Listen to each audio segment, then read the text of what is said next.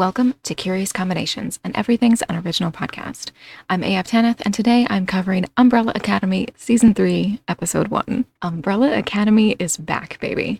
Now, I'm a recent fan of the show. In fact, I got into this within the past year. I think it was maybe December or January when I watched Seasons 1 and 2 for the first time, and I do actually have reaction videos up for those. So if you're interested in watching, those are available to $5 patrons, as will be all of my reaction videos for this season as well. And I'm really happy that I didn't have to wait years or whatever for the next season of the show to come out. I found out season 3 was on the way not terribly long after I finished watching season 2 for the first time, and I've been eagerly awaiting its drop ever since. And today, as of recording, is the day. Episode 1, titled Meet the Family, finds our story picking up where it last left off.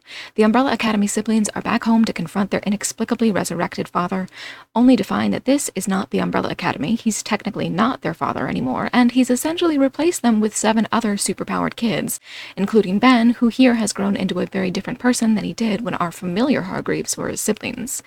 Now, before we move into the actual events of this episode, I want to take a minute to reflect on what this must mean. In the original universe, it said that Reginald sought out the inexplicable newborns and, quote, got seven. In this universe, he specifically avoided the original six children that visited him last season, picked up one, Ben, that he did get in the original universe but who he never met in the 60s, and then sought out six more until he once again had seven. In the original timeline, I had assumed that he stopped at seven children because he could only find seven children. That he has once again stopped at seven, though, well, I think that points to something else entirely. I think that indicates that he intended to get seven specifically. Why? I have no idea. Narratively, it serves the purpose of creating foils and parallelism between our original Hargreeves and our new Hargreeves. But in universe, why stop at seven twice? There's no way that's a coincidence. Surely it has to mean something. In any case, I want to say one more thing before I move on. For this episode of the podcast, and potentially more episodes to come, I'm going to be referring to Elliot Page's character as Vanya Hargreeves. I suspect, of course, that Vanya will be coming out as transmasculine at some point in this season, as I know Netflix put out an introducing Victor Hargreeves tweet at some earlier point this year, but as Vanya has not yet clarified her gender or changed her name, I will be referring to her for now as Vanya and with she, her pronouns. If and when she comes out, of course, I will obviously no longer use that name or those pronouns for the character. But because Vanya has not yet come out, and because there's still a small possibility that Victor Hargreeves could strictly be Vanya Hargreeves' doppelganger, and maybe the two don't share a gender identity, I will be sticking to Vanya and she, her until the character tells me otherwise. With that said, Let's get into this properly. The opening of this is fucking terrifying to me, if I'm being honest. We find two unnamed young people in Seoul, and their interaction is almost identical to the Russian couple from season one. They're playfully sexual, but far from actual sex. The boy makes a move, the girl seems to reject it, and then the girl gives him a kiss anyway. It's playful, it's innocent, and yet it somehow spells doom. I'm going to be honest here. What happened to these women is the single worst thing I can imagine. I'd literally rather be eaten by a bear than go through with what happens to them. Like, I personally am acutely terrified of the state of my country right now because I know that if someone impregnated me and I were unable to get an abortion, I would simply kill myself. Not might, not could, would. I would kill myself because, unlike many, if not most women, I do not view pregnancy, childbirth, or motherhood as something miraculous or empowering or even tolerable. Pregnancy is body horror, period. And if I were ever in the situation where I was faced with no choice but to suffer that horror, I would genuinely rather die. So these poor girls, it's a literal, actual nightmare that they're living through. An innocent kiss one second, bloated and bleeding and screaming the next, with strangers staring at your genitals in shock and horror as you give birth to something that you have no idea where it came from or how it got there or what the hell you're supposed to do now. Add on to that the fact that no one would believe your story anyway, and I don't know how any of these girls made it out of this experience alive, to be perfectly honest, assuming that they did.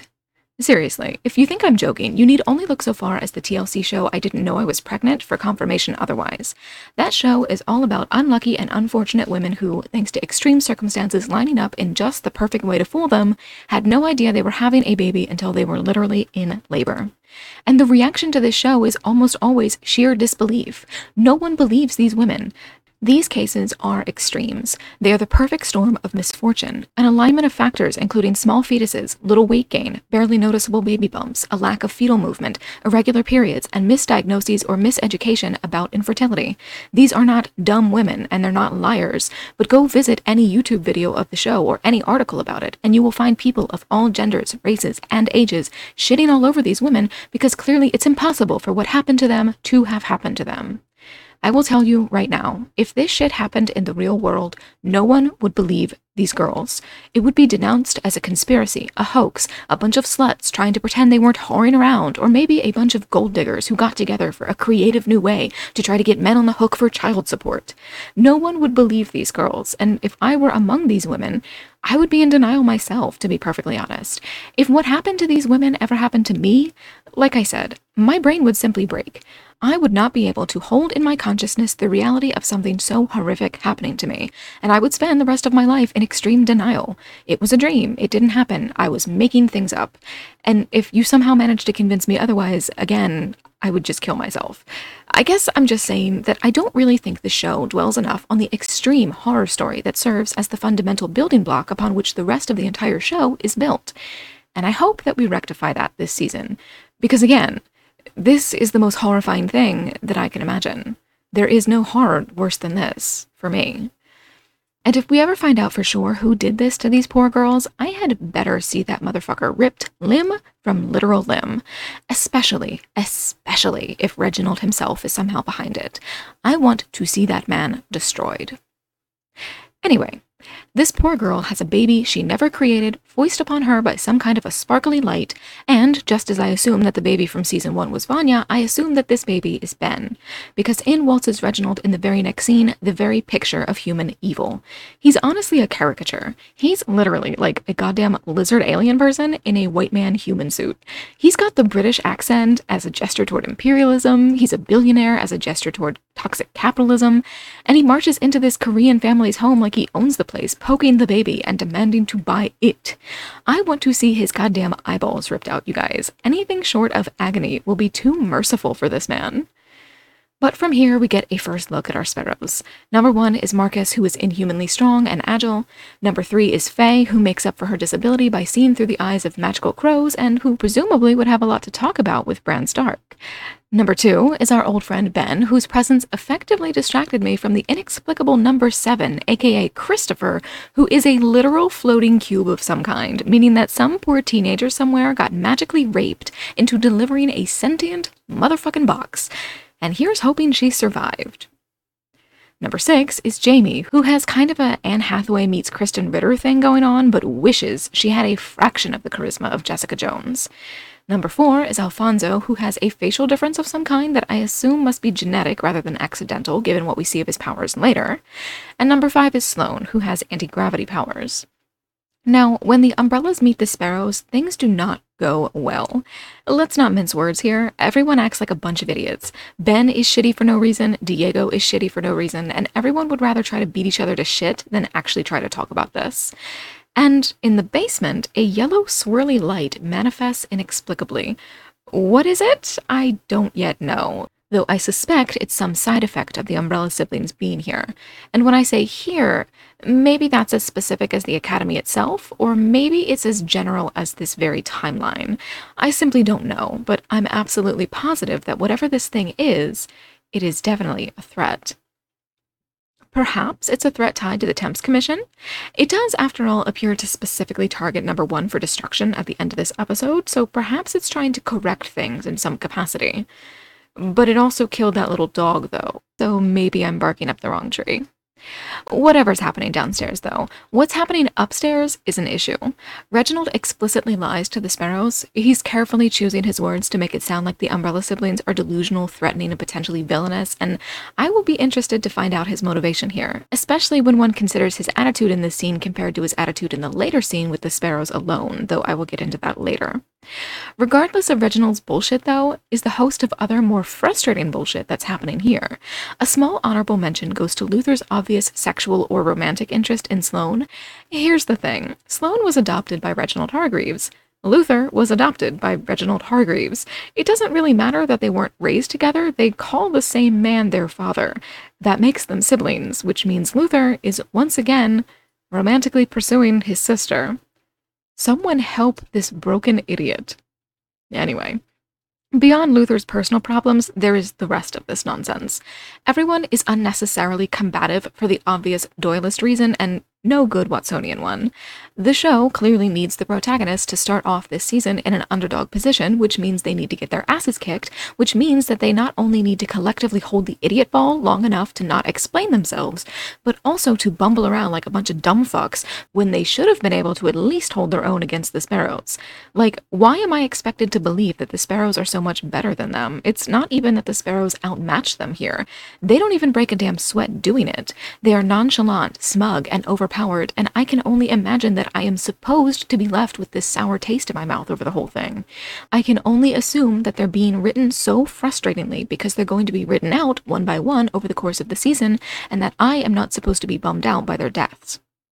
But like, you made the characters I actually like a bunch of idiots to try to get me to that point, and that doesn't really make me pissed at the sparrows so much as it makes me pissed at the writers. Like, I can see the scaffolding here. Just instead, have the umbrellas bail on this scene instead of acting like combative clowns who get beat down. This just feels wholly unwarranted. Maybe I'll change my mind once I see the rest of the season, of course, but that's where I'm at right now. As for Jamie's powers and the vision that she makes Diego see, I just I just cringed fully out of my body. It's pretty easy to clock very early on in that scene that we're not legitimately doing an end of Guardians of the Galaxy kind of thing here, but that does nothing to reduce the extreme amount of secondhand embarrassment that I was suffering trying to watch that shit. And then there's Grace. Mom is back, except apparently the sparrows do not see her as their mom, and also she's glitchy as shit. And wasn't she only invented in the first place so that Reginald could keep Vanya in check? Why is Grace here? Why does she seem to already be at the end of her rope right from the jump? And why, when she finds that weird shit in the basement, does she also appear to suddenly find religion? It's wild. But the worst part of it all, of course, is the part that everyone agrees is the worst part. While this whole mess is going on, Grace disappears with the goddamn briefcase. Those things just won't sit the fuck still, will they? You take your eyes off them for a second and they're gone. Now, after it's all over and all of our favorites have been beaten black, blue, and bloody, the umbrellas gather in the park for a recoup. They're only now realizing that the timeline has changed, and I'm honestly not sure why they're being so goddamn dumb in this episode, but okay. From there, we go to the basement to watch Grace discover her strange new deity, and then we're off to who knows where to find an old man packing a suitcase. The name on the suitcase reads Lester Pocket, but I'm very willing to bet that this is actually Harlan all grown up. The signs are there. This guy clearly has powers, the train scene is incredibly indicative of neurodivergence, and whatever the hell is up with that thing in the basement really reminds me of Vanya's powers at their absolute craziest, which means that Harlan might know something important, given what happened between him and Vanya's powers in the last season. But we've no confirmation on that front yet, so I suppose we will see. He could turn out to be someone else, I suppose. As the siblings wander through the park, they realize that everyone is staring at them, and it only gets worse when Klaus takes them to what he claims is a kind of opulent meets shady hotel. Literally everyone there has eyes only for them, and I don't know what to make of it. If it were just the hotel scene, I would put these fuckers down as like, I don't know, a bunch of Illuminati lizard people in the same vein as Reginald, but given that everyone in the park was acting sus as fuck too, between you and me, I think there's something terribly wrong in this timeline. Allison, though, does not yet appear to have realized what precisely is wrong about this timeline specifically for her. Again, everyone is being incredibly stupid in this episode, woefully unable to even attempt putting two and two together for some reason, I'm sure it's to set up a heartbreaking reveal later in the season, but it just makes no sense for no one to realize it yet. If Allison was never adopted by Reginald in this world, then she was never Allison Hargreeves, which means she never married what's his name to conceive Claire. After pretty much forgetting all about her daughter last season, Allison is now desperate to get back into contact with her, in spite of the fact that she should instead be desperate to prove to herself that changing the timeline didn't erase Claire from existence and equal parts devastated and furious that it obviously did. But I guess that's an issue for another episode. Right now, we're checking into the hotel, and the guy at the desk is Death from Supernatural, and between you and me, this is an enormous step down. Get this guy better acting roles, please, I beg. He's great, and I would love to see him get more to do in some sci fi, fantasy, or horror property. But anyway, the siblings end up paying for their rooms with Luther's watch, which I guess must be a fancy brand or some shit, because Klaus's pile of condoms are not going to cut it. Back to the sparrows. They are as annoying as ever, but Christopher's idea of exercising is hilarious to me, and while I cannot stand Ben's new personality, he is very nice to look at. Moving on. Reginald arrives at the little home gym having apparently been summoned by number one, which I'm very willing to believe is straight up bullshit. I am sure number one doesn't know it, no, but Reginald is definitely up to something. Everything about this scene is constructed to make it look like the sparrows are in charge of Reginald in this timeline rather than the other way around. But I'd sooner believe that this whole episode was just me having a fever dream than I would believe that Reginald fucking Hargreeves is honestly being submissive here. This, I will remind you all, is the dude who literally offed himself in order to manipulate his first batch of children. There is no way in hell that he has decided to just roll over for his second. But that brings me to my primary question for this season. What the hell is Reginald actually up to? He's conning the sparrows, that much is clear, and he's playing a very long game, but to what end? Who, in the long run, does his plan benefit? Because I have a sneaking suspicion that when he argues in favor of the Umbrella Academy siblings and their world saving antics in this scene, he's not just saying that. Personally, I think he's pitting them all against each other for a reason, and I have a sneaking suspicion that this might just be his wacky ass attempt to whip the Umbrella Academy into shape. And won't that be a slap in the face for the Sparrows when they find out? Honestly, I hope I'm right just because they're so damn annoying this episode that I really look forward to the moment when I hopefully get to see them realize they're not shit. But back to the umbrellas. Everyone is settled into their rooms, and Allison heads out to track down Claire and her ex. And Vanya, though we don't know it yet, heads out to meet up with Marcus, unless not all is what it seems there. The talk with Marcus itself is worrying. Now, I talked some in my reaction video about Vanya specifically in this scene, so I will sum up my thoughts here, vague as they are. I don't know that I buy Vanya's actions in this scene. She feels a very slight bit out of character for me here. Perhaps it's just that I got used to her personality in season 2, which was very different from her personality in season 1, thanks to the between seasons amnesia. Uh, but the Vanya who would go to Marcus specifically to have this conversation is not a Vanya that I recognize. I have no problem with Vanya as a negotiator that has been built up from episode 1 of the whole show. She is fundamentally a peacekeeping character. She tries to avoid and avert conflict, she tries to use her words instead of her powers. But having the confidence to go behind everyone's back to negotiate with an apparent enemy, well, it surprises me enough that I had to have a huge debate with myself over whether or not I really believe it. I honestly don't think I do fully buy it, but I don't hate it as a new direction for her character, so I suppose why not? Let's go. Besides, if you can get past the twinge of out of character here, it's a really badass threat that she delivers, especially since Marcus is uniquely infuriating among the sparrows.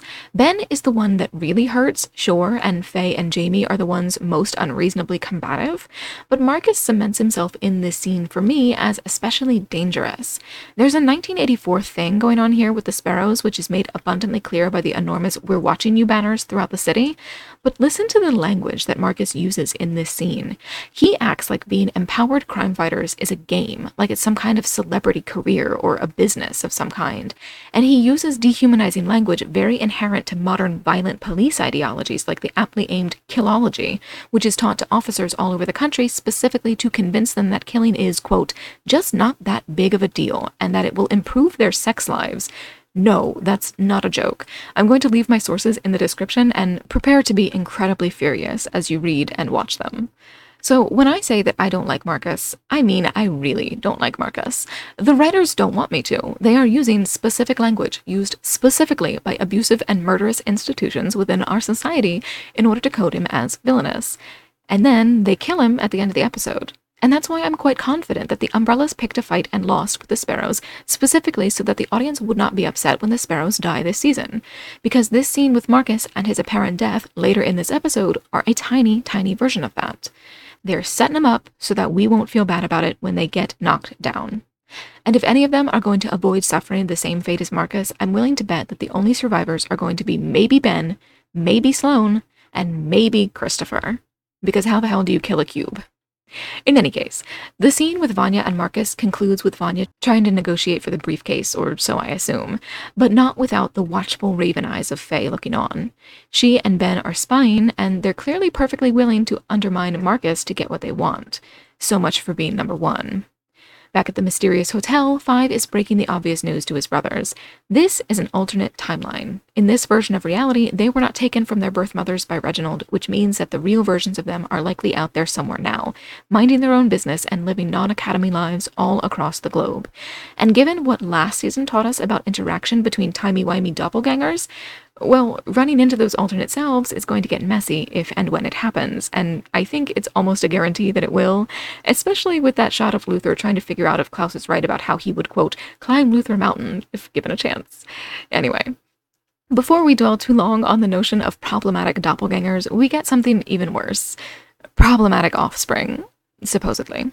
Because here's the thing I doubt that we're supposed to doubt Lila. Maybe we are, it's not like she's trustworthy, but I don't see how complicating the narrative with a fake kid is a good move in terms of writing decisions. Or at least I don't see it yet. So maybe this isn't really his kid, and maybe I'm supposed to know that it isn't, or maybe I'm supposed to be completely taken in only to be shocked by the eventual reveal that I've been fooled.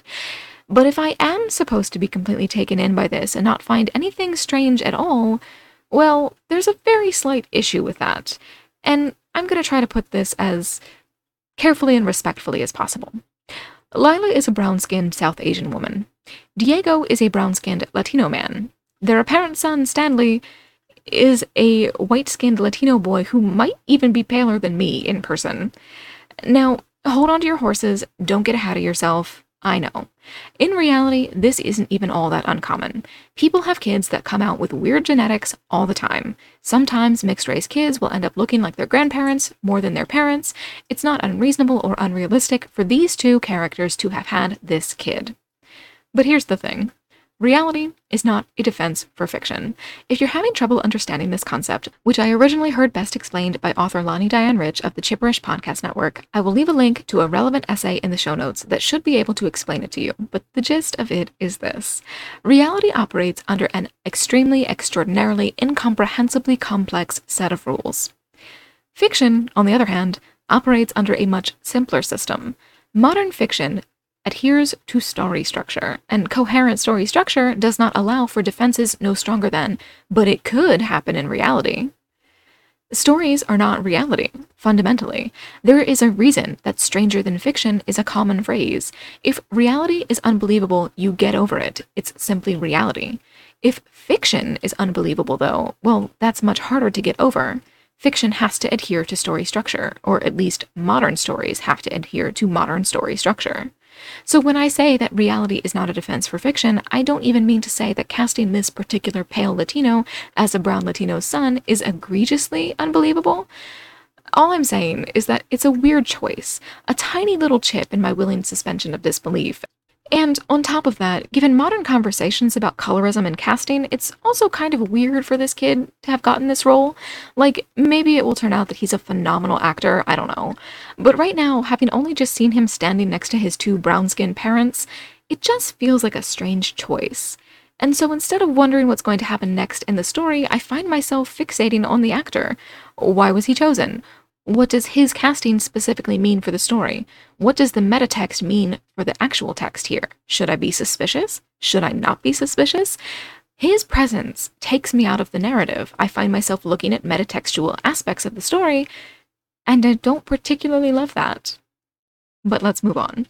Lila has arrived to drop off her son Stanley with his supposed father. Diego, of course, thinks this is a joke, but apparently Lila has been raising this kid alone for 12 years off screen, and now it's Diego's turn. And if there's anyone in the Umbrella Academy who I wouldn't trust raising a child, well, actually, I don't know that I would trust anyone in the Umbrella Academy with raising a child. Maybe Vanya. Maybe.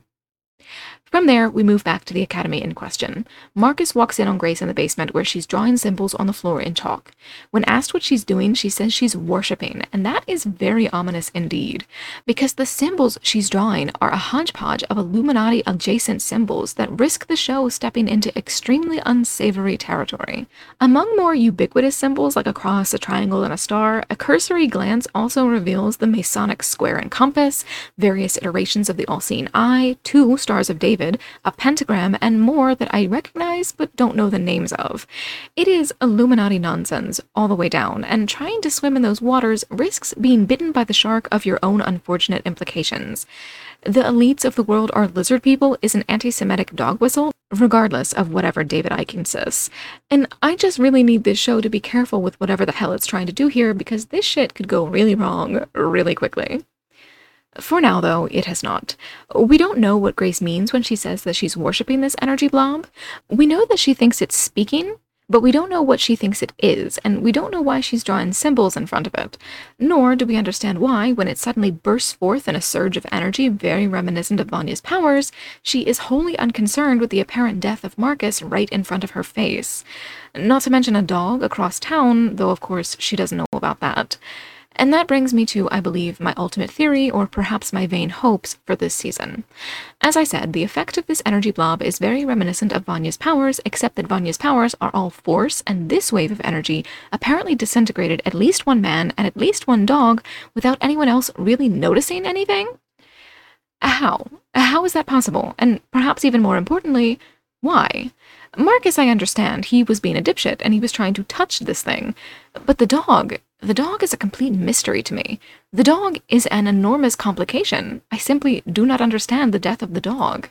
So here's my theory. It's a working theory based off very little, and regretfully, it has very little, if anything, to do with the dog itself.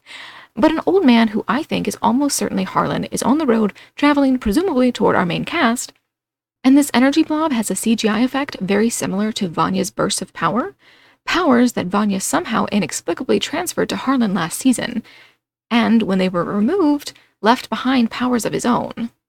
So, my theory right now is that this blob, whatever it is, is the source of all these children's powers.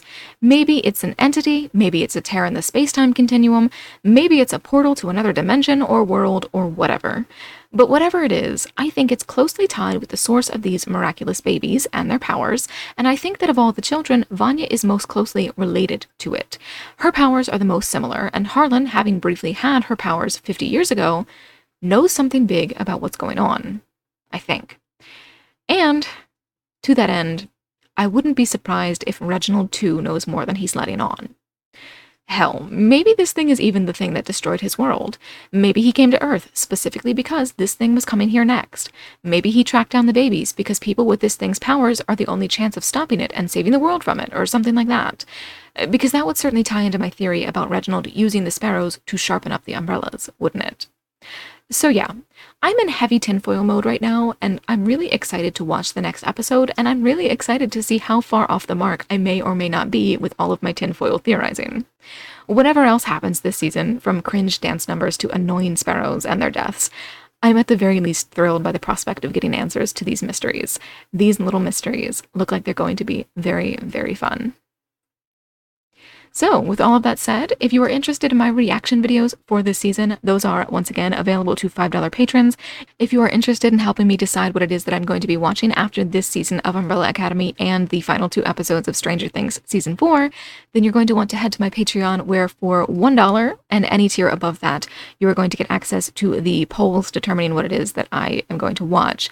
And if you're not interested in any of the Patreon tiers, you may be interested in leaving a rating or a review on your podcatcher of choice. That would be very much appreciated. And if you are not interested in any of that, no hard feelings. I understand. Thank you very much for listening. I hope you join me again next week. And as always, I am so excited to see what happens next in this show.